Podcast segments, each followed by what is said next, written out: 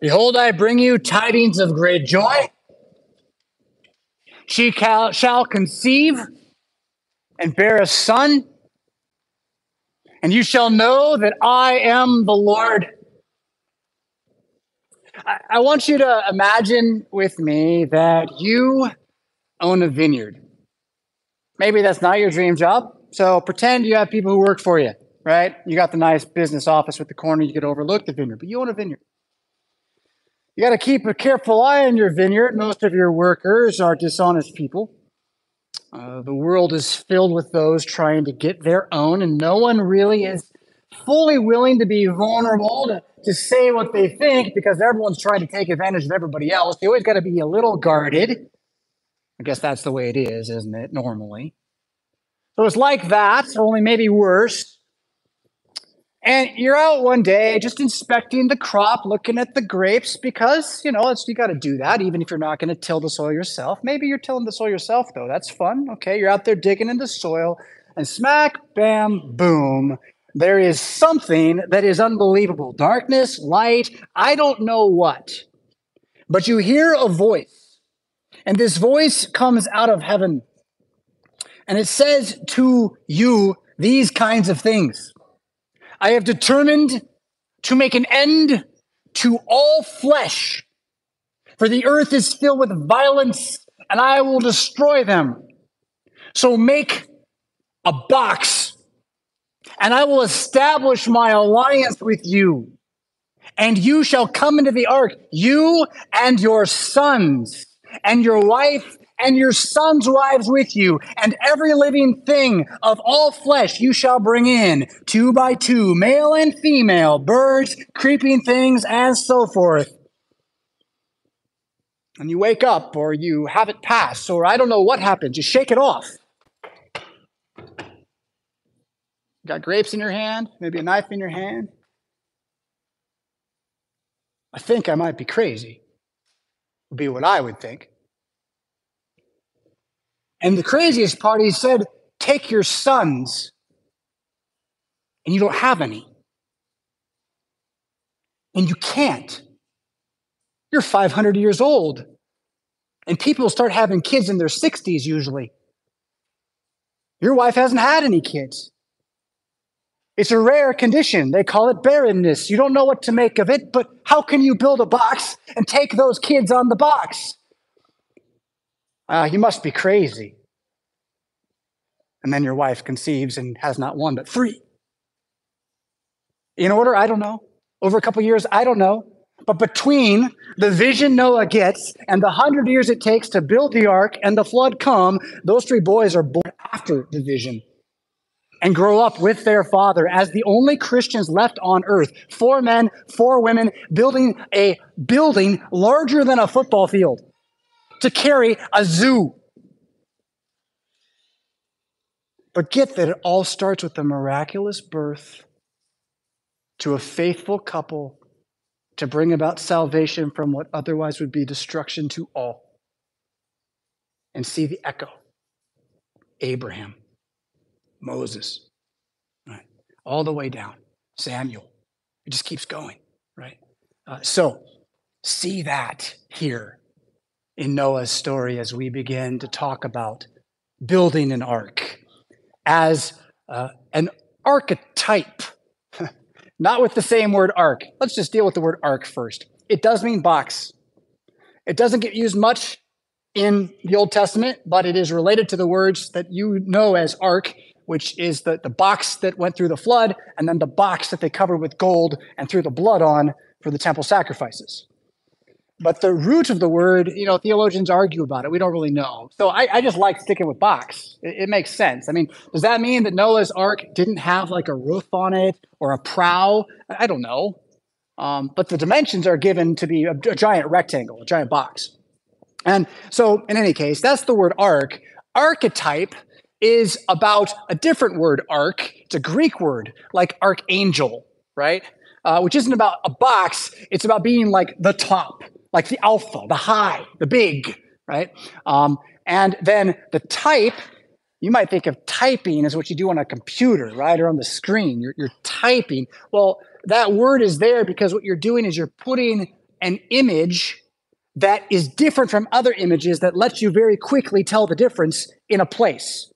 So you have types of things in your spice cabinet, right? And you find them by their type, right? Just as you would type letters uh, into a computer. So uh, an archetype then is like a really big category a really big kind. And this is not only going to apply to going two by two and with the seven holy ones onto the, the boat with actual Hebrew zoology, which is really fascinating stuff, but has to first do with the archetype, the, the universal symbol of the woman who conceives the seed who saves us from our sin. That's the first type. So that the ark is really not a boat, but the body of Jesus. That's what ferries us across death's raging flood is the flesh and blood of the God man who died and could not stay dead. The river Styx and every other deep abyss of the grave had no hold on him. So he's the ark. And Christianity is everybody who gets inside that boat, Jesus' body. And wouldn't you know, 1 Peter 3.21 not only mentions the flood, but tells you the way to get into the boat is to get baptized. You're baptized, you're in the boat with Jesus. He is the boat. We're going through the flood of this age and the fire which is to come. And the fire shall only purify and strengthen you now, while the rest of the world is going to burn in its corruption. That's an archetype right there. That's a powerful symbol. All right. Now, what I want us to do with that symbol that is ultimately about Jesus is to recognize that because it's ultimately about Jesus, it's about everything else too. Jesus is the author and creator of all of it. And so he builds into all of it reflections of himself. That's why all of his ancestors have these miraculous birth stories. He's so powerful that they couldn't be his ancestors without kind of looking like him in ways we can't even imagine, right?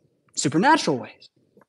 All right, so then the ark as a boat going through a destructive force is a symbol for any type of survival scenario wherein you need God to save you. And the early church and the medieval church and the modern church, wherein we haven't forgotten our history, we therefore have always built our sanctuaries, our places of worship, our holy places to look like boats. And I don't know if everyone's everyone's done this to you before, but you know, kind of turn yourself upside down and then look at the ceiling. Just a little bit, right? Like this. And, and doesn't it look like the bottom of a boat? Yeah, it, it is. That's how they did it on purpose, to make it look that way, to remind you that this is a ship. It's not a spaceship, it's not a seafaring ship, it's a going through the end of the world ship. And it really doesn't need the walls. The walls are there as a picture to remind you that the real ark, the real boat, is the body of Jesus we're about to eat together. And so we are here kept safe in the covenant of his super archetype. And to recognize then, to build an ark, if God, if God wants you to build an ark today, and he does, I promise you that. Uh, it, well, one of the arks you're going to build, and probably the most important one for your kids, is your local congregation. Well, St. Paul Lutheran Church for us here. This boat is not just about you or me, right? It's about generations of those seeking the Word of God in a world that's trying to take that Word of God away from them. But building your congregation as an ark, which I want to invite you to, to think of this place as a place for you to help build, uh, that's only going to be something that inspires you if your congregation is, in fact, a sanctuary. If you, in fact, want to be here, which is one of the weirdest things about being a pastor. Um, not only do I experience, you know, people who don't want to be at church, who don't want to sing, but then want to be in charge of things like church and music. It's the weirdest thing ever. Um, and, and, then uh, on top of that, I am in the midst of it so much that I've come to places where I don't want to be at church, and I think, I think that's weird, actually. No, um, I don't. I don't want you to repent. Like, let's all get on the ground and moan about it. But I, I mean, like, take a moment and think about this place. Why is this place valuable to you? I hope it's because I teach you what the Bible says. And then from the teaching of what the Bible says shared, you find comfort with each other. You find hospitality. You find fellowship with each other. Uh, so then you go home and you build an ark there. Your home is a box that you go into to retreat for sanctuary from the world. Okay? So you built the ark, you're building the ark, but what I want you to do now, today, and for the rest of your life is make sure you're building it with the word of God inside. Build an ark, build a home, build a house where the word of God is who you are as a people. It's your identity.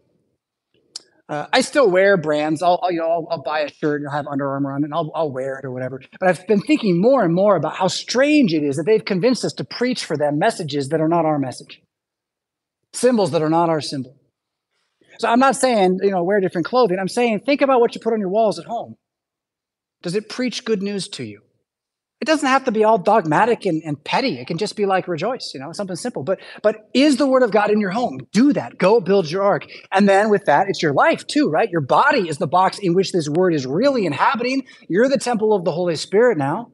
So to go build an ark is to define time and space in your house for you to read the word of God, and time and space in your house for your family to speak the word of God together. Then from there, the other place to really look to build an ark is in your neighborhood to get your neighbors to be people who know each other, care for each other, in the event of a storm or some other event, might watch out for each other, have a neighbor would watch. I mean, we live in Rockford after all, right? So your neighborhood is a place to build an ark. Your town, Rockford, is a place to build an ark. Your county, Winnebago or Boone, is a place to build an ark. What do I mean by that again? Now, it's an it's a symbol, this ark. I don't know what your problems are. I know some of them, but not all. I don't know what the solutions you think are important are. And most importantly, I don't know where the zeal of the Holy Spirit in you is making you want to do something about it. But you do. And I want you to take that little fire, I want you to dump gasoline on it. I want you to figure out what is it about your neighborhood that needs to change for the good of God and country? What is it about your town that needs to change for the good of God and country? What is it about your house that needs to change for the good of God and country? And, and most importantly, every day, what is it about you that needs to change for God and country? Build an ark. It's a great and powerful, beautiful thing to know that this is not something you have to do in order to get somewhere because if you don't, it'll be bad. Come to the other side now. Stand with Noah. Remember that this isn't you making this up or having maybe a chance. This is God saying, I'm going to destroy everything except for you. And you're going to be here through all of that. So when I say do it, do it. Take and eat. This is my body. I baptize you. Teach the word. When I say do it, do it, and then no, you can't fail. They can't sink the ship of Christianity, which means they can't sink the ship of this congregation. Not really. They can raze the building to the ground. They can come in and slaughter all of us. We aren't sunk. We aren't sunk. And, and the devil, I think, figured this out. He may have forgotten. I don't know. But somewhere along the line, he figured out that the, the worst thing he could do is publicly murder a bunch of Christians. Because what happens afterward is there's more Christians. So we should perhaps fear less about that happening to us. Recognize that if it does happen to us, so what? We're alive forever and it's going to work out real good in the end. But then realize also it's probably not going to happen. You want me to tell you what's going to happen, St. Paul? Here's what's going to happen. We're going to build an ark. We're going to start reading our Bibles at home. We're going to start praying the Psalms in Jesus' name. We're going to find that grace is free. And suddenly, not only are you going to like being here more, which you already do, I know you do because I watch y'all talk to each other and I've watched it grow over the last couple of years. Yeah. But this great kept secret of, of who we are because the word makes us this is not going to stay a secret for very long. And so the real reality that's going to happen is while the world outside of these walls is going to get worse and worse, I can't tell you food shortages, electricity, aliens, I don't, you know, who are you listening to? I guarantee you, whatever happens out here is going to get better and better in here. more and more real, more and more integrity, more and more sincerity, more and more truth you can walk out of and say, that made sense because of what I saw and learned at church or read in the scriptures today. That's what we're after, building the ark. All right, now that is a big lead up. We got three weeks to talk about the story. And we're going like straight in Bible study here a little bit. We're going to go through the verses. Uh, we're going to pull out some big key words and dwell on them, uh, do a little zoology along the way. So, Genesis uh, chapter 6 begins on page 5 uh, of your Pew Bible. And uh, there's a bit of hootenanny that we really do have to deal with in verses uh, 1 through 4. But I, I'm going to put this all under one category. And, and that category is arguments with skeptics about the ancient world, right? So this is when you have to prove that evolution is kind of doesn't make any sense, right? You're arguing with a skeptic usually by that point. And so you also have then the issue of timelines, how old these guys were. You got the issue of, um, you know, how could a worldwide flood happen? All these big skeptical questions. Uh, and then also throw into that mix this weird text about the sons of God and the sons of man and the Nephilim, these mighty ones of old that there are those out there that would like to convince you these are like demon people, right? So the sons of God are demons. You just let that one sink in for a second, right? The sons of God are demons, you say. That doesn't make sense. Okay. But but this is the argument. The sons of God are the demons, and they go into the sons of the daughters of men, that's women, and then they have kids, and those are like the beast creature people, right? And then the flood has to come kind of because of them, right? Now again, if you want to believe in werewolves, I can't stop you, right? But that's kind of where you're at with that one a little bit. Uh, what really happened was that there was the descendants of Seth who had the gospel, probably written in the constellations of the zodiac prior. You know, they told the story with the constellations, uh, and uh, they held the faith for generations. And then you have the sons of Seth, uh, or the sons of man, because they're not sons of God. They don't have faith, uh, and they hold on for generations. And then eventually, the sons of Seth, the Christians, the men, decide they would like to marry some of the pagan women. And if, if you read the Old Testament through one time, you'll realize this happens more than once. And it always has the same results. And that is that those who were faithful cease being faithful. The community that was a congregation ceases to be a faithful congregation. And so the sons of God, who were the early church for several generations after Seth, lose that faith. And that's what brings us down to the days of Noah, where again, Noah's like the only one left, he and his wife. No one else believes, or if they do, they're going to die before the hundred years leading up to the flood takes place. All right. So then let's look then at that part though. Uh, verse five of chapter six, where the Lord Jesus, God the Father, uh, the Trinity, he sees that the wickedness of man was great in the earth and that every intention of the thoughts of his heart was only evil continually. Uh, we can use this to talk about original sin and how the carnal nature that you have is only evil continually in its desires. Okay? This is tricky for Lutherans because we like to think of sin as something we can stop doing. but, but, but original sin is not something you do or stop doing, it's an impulse, it's an inclination, it's a, it's a direction, right? And it is only evil continually. You can just hear that as it is always selfish continually. And it kind of makes sense. Oh, yeah, everyone is selfish all the time right? Unless the word of God comes and teaches them something different, the law can command you to share, and the gospel, of course, awakens you to the good of giving. But that isn't what man does from birth by nature. And so once they've rejected the word of God in the pre flood world, the intention of man's heart, evil all the time, God sees this and it begins to be what they actually have happening. That's a different verse, so I'm going to hold on to that for a moment. Um, first, we just see God has this bit of regret, verse 6, that he had made man on the earth and it grieved him to his heart.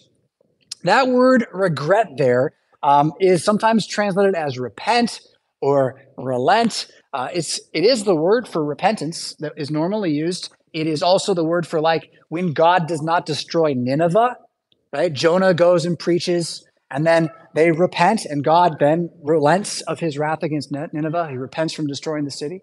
Um, this is kind of a problem for we Greek thinkers. You're a Greek thinker as an English speaker. Uh, we've inherited thoughts about God that are not biblical, but are more as if God was just really big and really far away.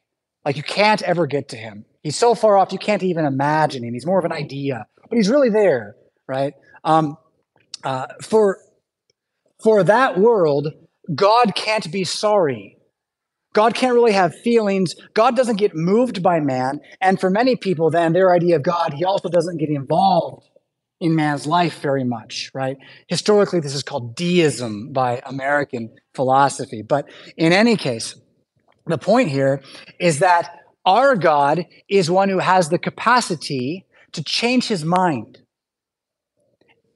You just have to believe that. How can God change his mind? He says he can. That's how, right? And the way he does this at times is, is like this. He he regrets something. But now the regret there carries way too much connotation in English. It's kind of like a bad memory, is my regret. This is a present thing that's taking place for God. He looks at the evil, and I love the root of the Hebrew here. The word just literally means takes a deep, slow breath. I, he, everything that's going on, he just says, Stop. I'm going to do something about this. That's, that's what he did, right? Is he rather than go along with it all, he created space for himself to take care of the problem. It doesn't mean, you know, this kind of like he's in there at the confessional needing forgiveness or something, right? Um, he, he changed his mind with a breath, right? And let me suggest to you, this is a powerful concept. You see, oh, what does God do when things are getting out of control? Takes a deep breath. What should you do when it's getting out of control? Try it sometime. I mean, not only Christians know this, right? Like Christians don't know this. Pagans know this. Take a deep breath. It fills you with spirit. Not Holy Spirit, it's your spirit. Uh, so, in any case, God resolves to take a new approach, right? That, that's what is going on in that verse. He resolves to getting involved so that Jesus, oh, excuse me, the Lord said, Jesus said, I will blot out man whom I have created from the face of the earth. And here we get our first taste of the taxonomy, okay, the animals. Animals, creeping things, and birds of the heavens, for I am sorry that I have made them.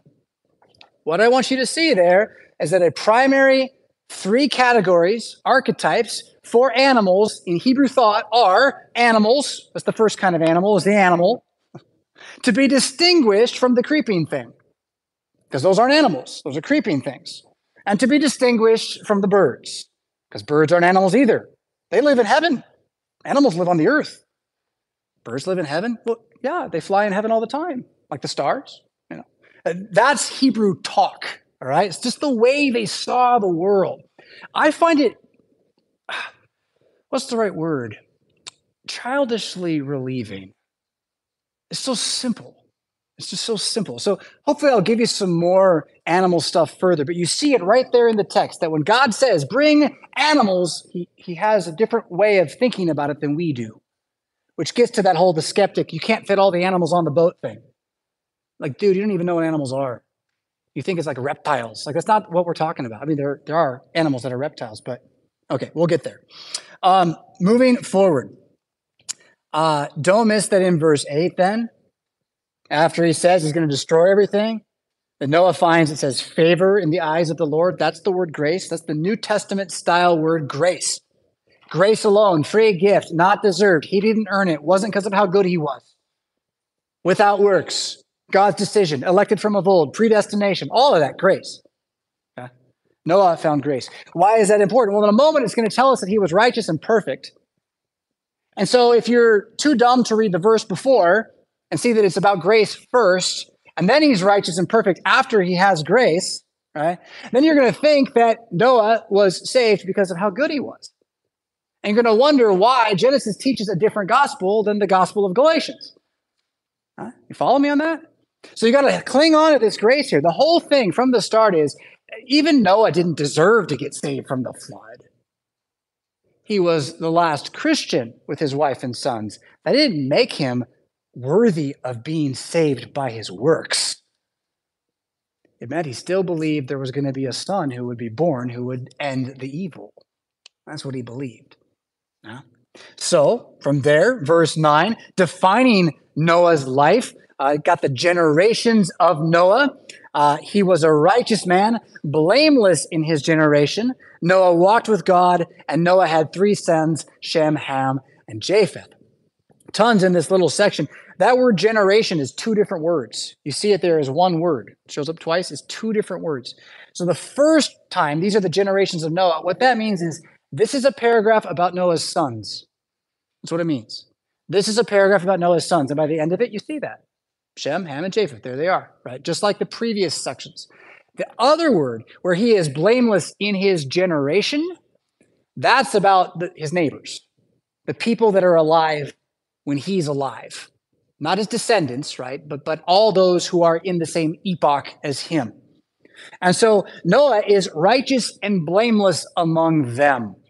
Remember, the world is corrupt beyond imagination at this point, and there aren't any Christians left. So, I mean, who knows how actually great a guy Noah was? He might have been a real jerk, had trouble with his tongue, had fits of rage, went off and stormed around, and people were afraid to approach him. Could have been. I don't know. I'm sure he was striving to be a good man. I don't think he wanted to be evil, right? But he was amongst his generation completely good comparatively.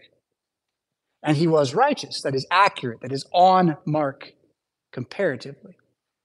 And then more, though miss. Righteousness in the Bible, Old and New Testament, is about justification by grace through faith almost all the time. So when it says he was righteous, it says he's a believer. And then that bit about being perfect or whole is the word W H O L E, is way better than perfect. Whole you know, like a pie that hasn't been cut yet, right? Uh, it's not perfect. It didn't need to become perfect. It, it was whole the moment you made it. And then you took away from it, right?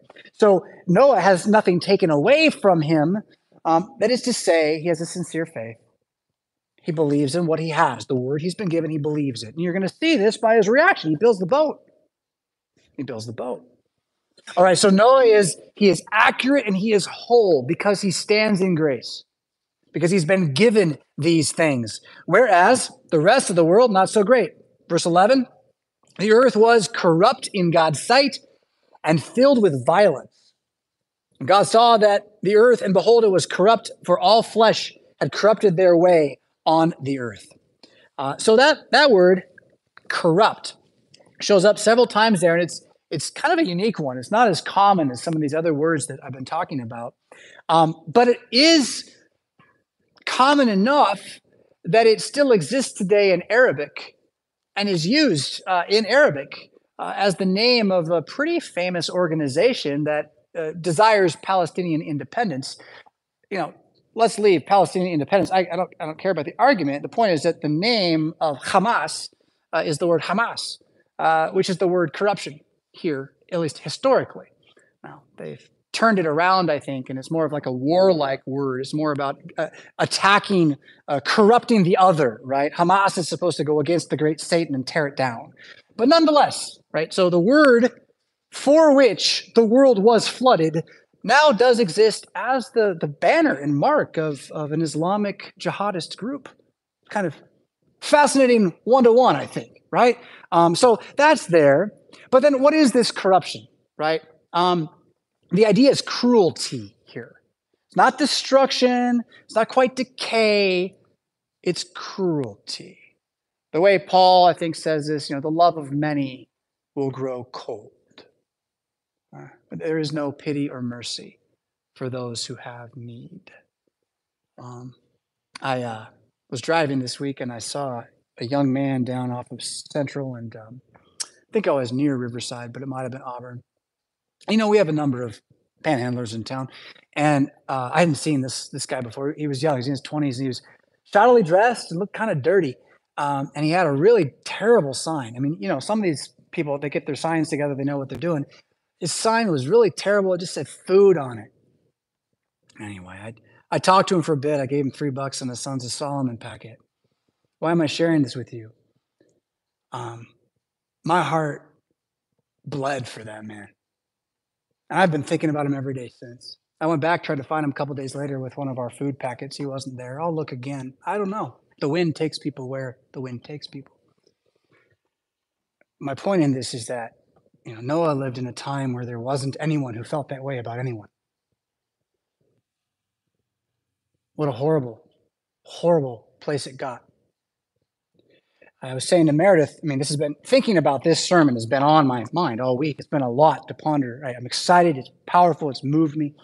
Um, I was saying to Meredith uh, how one of the things we got we got to get out of this is how good we have it right now.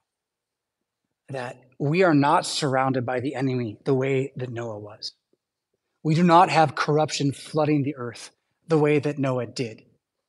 Because there's still way more than 7,000 actual Christians on this planet. And they each have the Holy Spirit of God in them, inspiring them to have a conscience that wants to love their neighbors so we, actually, we have a lot on our side. And then God, the king, reigns, right, on, on top of all of this. So to see in this um, confidence and hope here, especially as we hear this promise that he makes in verse 18 that is for you too now. This is like the prototype or the archetype of the promise. The promise came as Eve, you will bear a son and he will slay the dragon. But now here it comes this way. It's going to keep coming all the way down to take and eat, all the way down to I wash you in my name. It's what this text means. Baptism is what this text means. I will establish my covenant with you. And you shall come into the ark, you, your sons, your wife, your sons' wives with you. Uh, I shall establish my covenant you with you, and I'll put you inside of the box. I'm going to keep you safe. That is, again, the washing of regeneration that baptism is promises you that's what he's doing to you that he's beginning the good work in you that he's going to bring it to completion that it is a way of grace that is a way of truth and life that cannot be taken from you huh and then from there, the Lord's Supper is there to feed you on the way. That every week, once more, as you doubt, He says, Ah, I've got you. I have an alliance with you. I've called you by name. You are mine.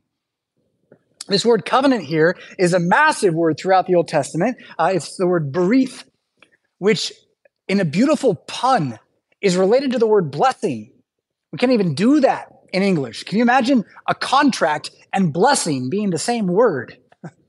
How often is that? I guess marriage, right? Uh, but how often is it a blessing? Usually, it's you know it's a debt. yeah? So uh, the word is is related to blessing, and then um, I'm going to lose my thought for a sec, so I'm going to dance over to the actual note. Uh, it, it is also uh, tied to the word alliance. Right? So it's not just a covenant, like as in I have to pay off my car I got a mortgage, I have a contract, I have a phone contract, right? It's not just that. It's it's more like um, I have an alliance with you now. My company is going to buy stuff from your company. Your company is going to buy stuff from my company. And so we're not going to get put out of business by that other company. Right? God comes along and he says, I'm going to do that to you. The archetype is Noah. Noah's the picture of it. But baptism's the reality. Lord's Supper's the reality, right? That this blessing is now yours. Uh, let's look at uh, verse 22, where it says, uh, Noah did this. He did all that God commanded him. Um, that word commanded is pretty big too. That's one of the first places that word shows up in the Old Testament, and that's the Ten Commandment word, right? You get into like Psalm 119, he's like, I love your precepts, I love your statutes, I love your commandments. That psalm is about all the different words that develop for saying the word of God in Hebrew over the course of Torah and the histories. But one of the first ones is commandment, right? And commandment or command isn't like a rule. And we think of the Ten Commandments as a list of rules, and they serve that way. But that's not what the word itself means. And I'm going to dance down to this card here for this one too, uh, just to be double checking if I can. Nope, I'm not. Don't have it. Uh, what I, I can say it though from memory, and that is this that it's not about doing something so much as the force of the words giving you no choice but to do something. Right? Absolutely, you can rebel against a commandment. It's possible. But the idea is that it's said, and you're like, okay, because there was never an option to turn down a command, right? Like, or, or think military for a second, right? Uh, you're the captain, you got a soldier, you say, go over there. You don't have to say, I command you. You just said, go over there because you're in command. That's the idea of this word. God commanded him. This is a prophecy. This is a promise. This is an alliance. This is an oath that God is taking. And again, I want you to take all of that and realize it's there to tell you he means it for you too today that no matter what storm you face, no matter what evil is coming upon the world, He intends for you to build an ark in alliance with Him. And it begins with your body in Christ and goes out to every ripple effect that you can possibly reach to the farthest extent of human race. As far as you want to go, you ask, Can I go? But He has guaranteed you your ark's going through the flood. Right? He has made that alliance. All right. Couple more things here. We got about 10 minutes left. I want to talk about the animals again. Uh, so in chapter 7, verses 1 to 5, he tells Noah, you know, take your household in. I've seen your righteous. Verse 2, uh, take seven pairs of the clean animals. That means sacrificially clean. So we know animal sacrifices for God already exist before Mount Sinai from that verse. Um, uh, the male and his mate, and a pair of animals that are not clean, the male and his mate. So, you know, a fascinating little thing. We live in a culture that doesn't know if man and woman really exist and, and so forth. I wonder when it will go down to dog breeding and, and cattle herding and, and where we'll have to apply the trans ideology to, to making the animals grow and how that'll go. And I say this tongue in cheek because really it demonstrates the complete lunacy. It's not a weird thing that God's like, okay, get on a boat and take two animals with you. But since you're prejudiced and sexist, make it a male and a female. Like, like no, no, no. It's it's about how creation works. Right? It's so obvious, but because of our times, I have to say it. I think you know it, right? But we need to hear it said because a lot of other people are saying the opposite. The male and female don't exist. So obviously, animals exist in male and female to procreate and create more animals. So there's that. There's the seven that are clean. There's sacrificial. Why seven? Seven's a holy number. We're not going to spend a lot of time on numbers today. There's a whole field of numbers that we can apply to this story. Seven being the holy number. But imagine you're going to get off the ark and you got to make some sacrifices. And so, well, if you just take two, oops, that one's dead, right? So take seven. That gives you five for sacrifices before the next round of babies are born. And so that's the idea there. But then two by two of all the ones that are not clean for sacrifice. And then seven pairs of the birds. They're fragile, you know. We have three parakeets. I'm sorry, we have two parakeets. And guess what? The third parakeet was bought last and died first. They're fragile. You ever had a goldfish? Same kind of problem, right? So take seven pairs of the birds, because some are going to die, right? Male and female, to keep their offspring alive in the face of the earth. For seven days I will send rain on the earth, 40 days and 40 nights, in seven days, I should say. And every living thing that I have made will be blotted out from the face of the ground. So, so all the animals. All right, so we're going to tangent back into this kind of Hebrew animal taxonomy thing. Taxonomy is the study of the inside of the animal, their, their internal workings. And what I want to do with this is kind of also address that. Um, you know, the flood is impossible. The boat is impossible. Couldn't ever fit all the animals on the boat. Kind of nonsense that anyone in you know ages 12 to 18 who hates jesus finds on the internet and then repeats like it's smart right and so um, i want to address that with this idea of hebrew zoology and their kinds right? We did this with a moment ago with the creeping things and the animals, which is the word kaya, uh, wild animals, I think. Um, and then uh, with the uh, uh creeping things, animals, and birds that were there. We're just going to go away from the text and I'm going to give you the top of the pyramid of Hebrew animalia. How do they study animals? Because it's, it's, it's enlightening to see how they saw it. And um, they have uh, two primary types of what we think of as animals, moving beasts. Right? And these two types of animals, they're kingdoms, if you want to think of them that way, are the Kaya and the Behemoth, which, if you've read Job, you've heard the word Behemoth before, and someone probably told you it's a dinosaur. And I guess it could be, but it's also just the word domestic animal. That's Behemoth. Domestic animal, although it's better than that because Hebrew is so literal. It doesn't mean domestic animal, it means processed material, right? Hey, honey, go get me the cow. I mean, honey, get me the processed material. Right? They saw domestic animals as substantially different from wild animals. That's kaya, the wild animals. Uh, why?